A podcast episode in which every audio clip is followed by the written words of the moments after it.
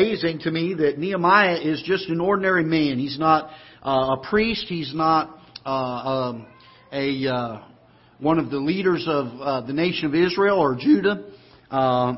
So he certainly is just a common ordinary man that was willing to be used of the Lord.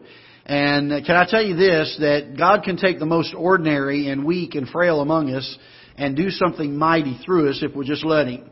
And if we'll be obedient to Him and be willing. And that's the way Nehemiah was. So we get to verse number 15. The Bible says, so the wall was finished in the 25th day of the month of Elul, in 52 days. So this is a pretty amazing feat. They repaired the walls of Jerusalem that had been broken and burned with fire. They repaired them in 52 days, which is an amazing feat. You can't hardly get a modern-day construction company to do that. And here these folks did it with great opposition, with a trial in one hand and a weapon in the other. They're able to accomplish. And we would look at that and say, boy, these people did a great thing. But can I tell you this?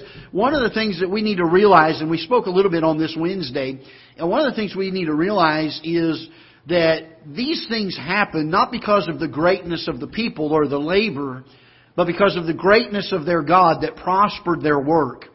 And we oftentimes, we were talking Wednesday night about making Christ preeminent. And I think that there ought to be a great zeal and excitement among God's people to make Christ preeminent, to lift Him up.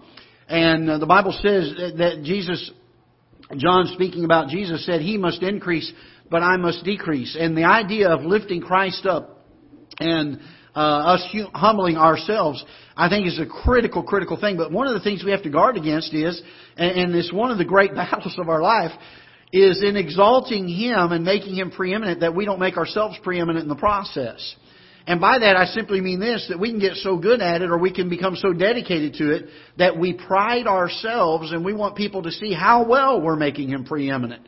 And when we ask people to look at us and how well we're making Him preeminent, then really we're making ourselves the center of the focus, aren't we? We're becoming preeminent in and of ourselves. And so I believe that there's a necessity to be on guard for these things, for the people not to get proud here. And I've said it so often before, about the time you start getting humility, you start getting proud of your humility.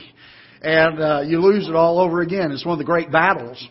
And one of the greatest definitions of humility I shared Wednesday night with you. I heard a preacher say it. He said, it's not thinking less of yourself than you ought, neither is it thinking more of yourself than you ought. He said it's simply just not thinking of yourself. And I thought, boy, what a great definition for humility. If people leave this church and say, boy, that was Brother Greg had a great message, then I failed. If people look at your life and say, boy, there's a great Christian, then you failed. We need people to look at those things and say, boy, what a great God they have.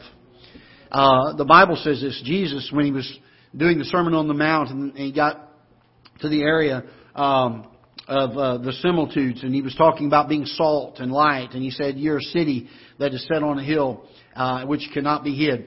And in that message, He made the statement along the lines of the fact that you and I are to allow men to see our good works, but glorify our Father. And when we do the things that we do, and we serve the Lord, and we lift Him up and make Him preeminent for the purpose of people saying, boy, what a great Christian that is, then we're failing in it. And so these people have a great sense of humility. They've done this in 52 days, not because they were great, but because their God was great. And Nehemiah goes out of his way to overly express this throughout his writing, the writing of this book. The idea being, according to the good hand of my God upon me, is the way he always phrases it. So we find that in 52 days, they've built this wall, and it came to pass, the Bible says, when all our enemies heard thereof, and all the heathen that were about us saw these things, they were much cast down in their own eyes, for they perceived that this work was wrought of the people. That it was wrought of Nehemiah. Is that what your Bible says? No, not if you got a King James Bible. What does it say? Wrought of their God. Isn't this amazing that not only did the people recognize that it was the great hand of their God upon them, but their enemies recognized that it was the great hand of their God upon them. Our country, our world is starving for some Christians that will have this kind of a spirit that people will look at them and say, what a great God they have. Our country looks down on God and the things of God, I think in a large part because we've given them reason to. We as God's people have given them the ammunition to shoot us with, so to speak. We've given them cause by lifting ourselves up and not pointing them to the Lord. These churches that get out here and they, and trust me, I'd love to see a lot of people reach for the gospel. And but I'm going to tell you this, I'd far rather have 5 people that will grow and love the Lord and give their heart to the Lord than 5,000 that we do to just create a scene and make people think that we've got a great church or a great work or a great ministry here. Why? Because it makes a big difference the way the world perceives us. We've got to be so careful of these things. It's interesting to me that these folks labored and served and were successful in the work God gave them to do in such a way and with such a spirit that even their enemies had to look at it and say, their God prospered them. Verse number 17, it says, moreover, in those days, nobles of Judah sent many letters unto Tobiah, and the letters of Tobiah came unto them, for there were many in Judah sworn unto him, because he was of the son-in-law of Shechaniah, the son of Arah, and his son Johanan had taken the daughter of Meshulam, the son of Berechiah. Also they reported his good deeds before me and uttered my words to him, and Tobiah sent letters to put me in fear. And so again, even after the wall, Tobiah is creating a stir. He has a group of people that are coming to Nehemiah and telling him all of the good things about Tobiah, and then he's going and they're going back and telling Tobiah all the bad things about Nehemiah. And by the way, any time that we live the way we ought to live, there's going to be that kind of opposition. It will always happen. The Bible, Jesus spoke to His disciples and He made this statement. He said, yea, and some that live godly in Christ Jesus. Is that what He said? What did He say? Yea, and all that live godly in Christ Jesus might, what does it say? Shall suffer persecution. You can mark it down. If you do God's work, God's way, and you have a spirit that is willing to be used of the Lord, and you serve with the right motive and a heart of love, you can mark it down. Your motives will always be questioned. Your methods will always be questioned, and you're going to have persecution and opposition. It's just going to happen. It's par for the course. Brother Garcia getting ready to go to Honduras. Brother, be ready. It's going to happen. It's going to come. The battles will be there. And you've got to be careful of those things. And whether he's going to Honduras or whether you're a member sitting here in the pews at Ketha Heights Baptist Church, you can mark it down. If you're doing God's work, God's way, and have a heart for the Lord, there's going to come some opposition. There's going to come some people that do not like it. And what are we going to do? And the question throughout this book that we've asked so many times is, what is it going to take to make us quit? Some people, it takes very little. Are we going to be true? Are we going to be steadfast? Are we going to be unmovable? Are we going to be always abounding in the work of the Lord? These are things that I believe that we as God's people need to come to a place where we determine and purpose in our heart. Not emotionally, not based on the circumstances, but we need to determine in our hearts, I'm going to love God with all my heart, and I'm going to do it no matter what the cost. I'm going to serve God with all my heart, and I'm going to do it regardless of the cost. And can I tell you this, it sounds good from the pulpit, and it's easy to agree with that until it comes. The persecution begins to come. Can I tell you this, we need a purpose in our hearts. We need to grit the teeth. Years ago, they called it having grit in your crawl. Having that sense to bear down and push through the trial. Having a little bit of manliness, having a little bit of backbone. To be able to endure. Paul told the folks, after he told them to put on the whole armor of God, he says, and having done all to stand therefore. He said, once you've done everything, you've made all the preparations to be able to stand. He said, then stand. I think sometimes in the day we live, we've got a lot of people and a lot of churches that are really sincere in their preaching. But we need to do this to be careful, and we need to do this to be right, and we need to do this to be right. And we begin to put up standards and walls and principles, and then we don't make the effort to stand. We need to stand, therefore. We need to dig our feet in the ground and say, I'm not going to be moved. I'm going to sink these roots deep into God's Word. And I'm not going to be moved. And these folks have been hounded. They've been threatened. They've been criticized. They've been ridiculed. They've been falsely accused. And yet they persist in doing the work that God has given them to do. They are always abounding in it.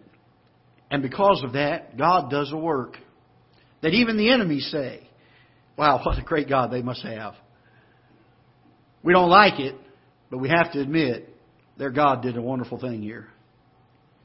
We get to chapter number 7. We're not going to spend a ton of time in here, just because it's a lot of a record of things that people did and the things that they gave. But it says in verse number 1, Now it came to pass, when the wall was built, and I had set up the doors, and the porters and the singers and the Levites were appointed, that I gave my brother Hananiah, the ruler of the palace, charge over Jerusalem. Notice this. For he was a what? Faithful man, and what? Feared God above many. Can I tell you this? When we put people in positions to be influential, there are considerations other than their popularity. There are considerations other than their personality or their looks.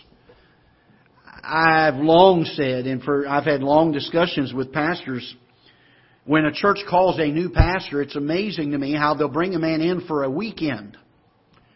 Have him preach, meet his family, have a few hours at a meal with him, and ask him some questions, and then vote on him as the pastor for their church. There's no research, it doesn't seem, no finding whether or not this man is a faithful man, no spending the time to dig into the life and see if he's one that fears God above many. And can I tell you this, when it comes to finding a pastor, if God ever calls me away or some reason that this church needs to call a pastor, can I urge you that you need to find the things about the man that are going to matter? Don't just say, boy, he's got a lot of charisma, and he's exciting to listen to, and he's easy on the ears. Those things do not matter. Does he stand on the Word of God? Is he fearing God? Is he a faithful man? Does he have the character? These are things that need to be found and voted on and looked at. And again, Nehemiah, getting ready to set up these rulers over Jerusalem, doesn't look for the most popular. He doesn't look for the nicest looking. He looks for the one that's faithful.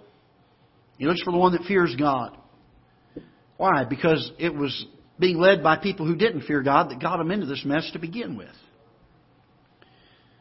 And I said unto them, verse number 3, Let not the gates of Jerusalem be open unto the sun until the sun be hot while they stand by them. Let them shut the doors and bar them, and appoint watches of inhabitants of Jerusalem, every one in his watch, every one to be over against his house. Now the city was large and great, but the people were few therein, and the houses were not built. And he said, listen, there are some enemies out there that are out here trying to destroy what God has done.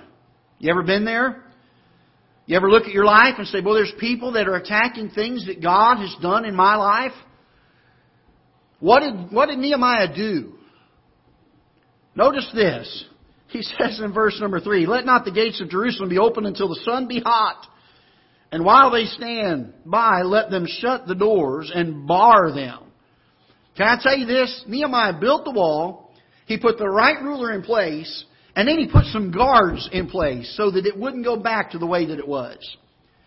There are a lot of times I've seen people that have made a decision for the Lord. I'm going to turn over a new leaf, Pastor. I've done it in my life. I've watched over the years as I've come to an altar and I've made a decision for the Lord. And I'm telling you, I was sincere when I did it. God had moved my heart when I made the decision. And I left and did the best effort I could do to live that way, and failed very shortly thereafter. Why? Because I never put things into place in my life that would protect that decision. And when we make a commitment to God, then we need to come to a place where we say, I'm going to make some changes that will protect that commitment I've made to the Lord. Somebody said this, that the definition of insanity is doing the same thing the same way and expecting a different result. Clarence Sexton, I believe it was, said one time, in order to change the future, you have to disturb the present. Something's got to change. We make a commitment for the Lord. We see something that God's dealing with in our life that we need to do, we need to change, we need to make a difference in. The first step is making the decision. The second step is we got to make some actions to that decision.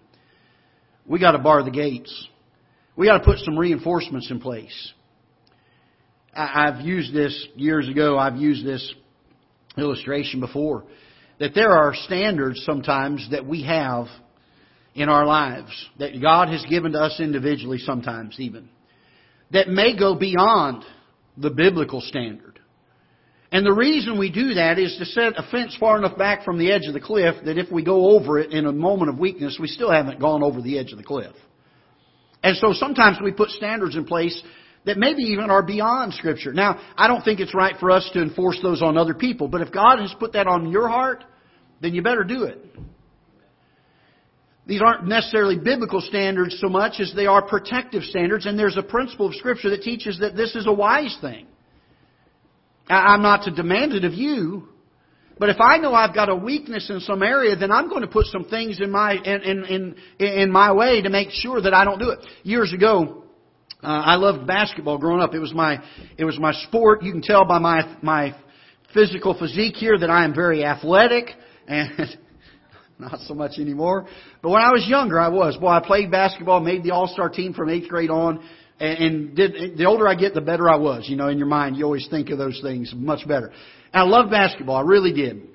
And when I came out of college, I came back to work at the church that I had grown up in and that I went to the Christian school in, and they asked me to be a coach. And let me tell you something. I was a Bobby Knight coach. If you know what I'm talking about, some of you know who Bobby Knight was. He was the coach of Indiana. And Bobby Knight was known for the temper tantrums he would throw. And I mean, literally, he'd go storming out on the court in the middle of the game and throw chairs out on the court. He'd be so mad. And I was that kind of a coach. I mean, I'd be red in the face and veins popping out. And I mean, I was just spitting and spewing, and everywhere I was. And I did that for about a year. And after one game, I had a dear deacon in our church saying, "Brother Greg, can I see you for a minute in your office?"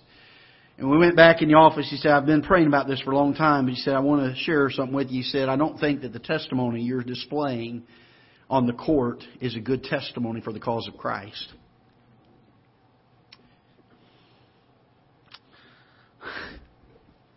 I thank God for brothers and sisters in Christ that love you enough to, in the right spirit, help you with those things, aren't you?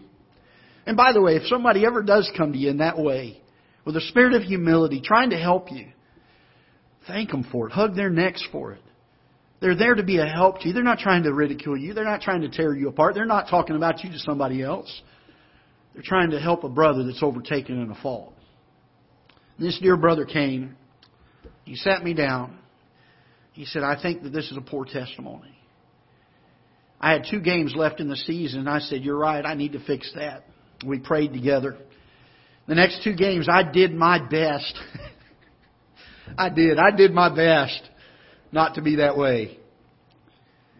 But I couldn't do it. And as much as it pained me, I resigned from coaching anymore.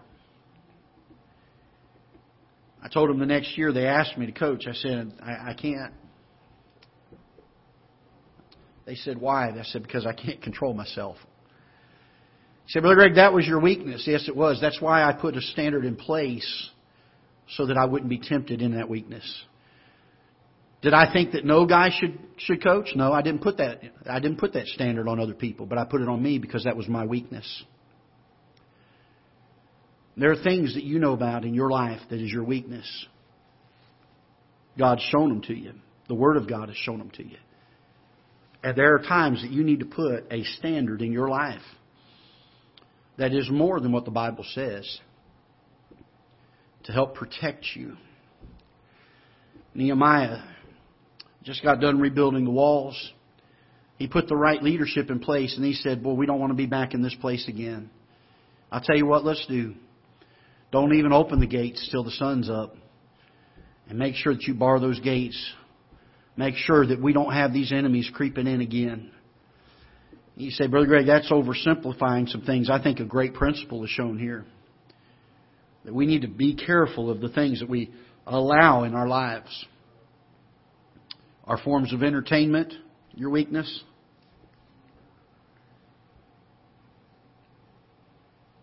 Our things that you look at, your weakness. Are the people and the things that you talk about, your weakness? What is it that's your weakness? It's not something I need to know. It's just something you need to know. And then say, I'm going to put some guards in place. I'm going to put some hedges around me. I'm going to build up some walls. I'm going to bar the gates. Because I know this is an area I struggle in, and I'm not going to be found doing things that will cause me to do that. And I hope that will encourage you in some things. I'll tell you, it will help you through some battles. I've heard times, and I've had times in my life, and I've heard others that have said, boy, I just struggle getting victory in this area. Then put some things in place that will keep you far from it. Don't even come close to it. Don't get near the edge. Stay plenty far away from it. All right, we'll pick up there next week, and let's go ahead and stand. We'll be dismissed in a word of prayer. Father, we're so thankful for your word. Lord, how it teaches, how it guides, how it directs. Lord, we're so grateful for the wisdom that you give us. The truth of the matter is, that's not our nature. These things go against our human nature. If we were to rely on the things that we think and the things that we have, the wisdom that we have, then, Lord, we would be terrible folks. We'd live in such a way that certainly we would bring a reproach to you.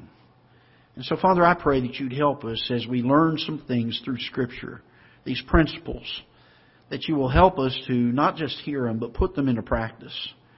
May we apply them. And, Lord, become more of what we ought to be for you. I would pray that when we get to heaven one day, that we will not have to hang our heads looking at the times that we brought reproach to your name. But that we could look back and say, there were things that I did and steps I took, things I put into place that kept me from these moments of weakness. And then, Lord, I pray that you would strengthen us through all of it. Give us strength of character and purpose of mind to be able to make these commitments and to stand by them. We pray that you'll dismiss us with your blessings, and Lord, bless the service to follow. We pray in Jesus' name. Amen.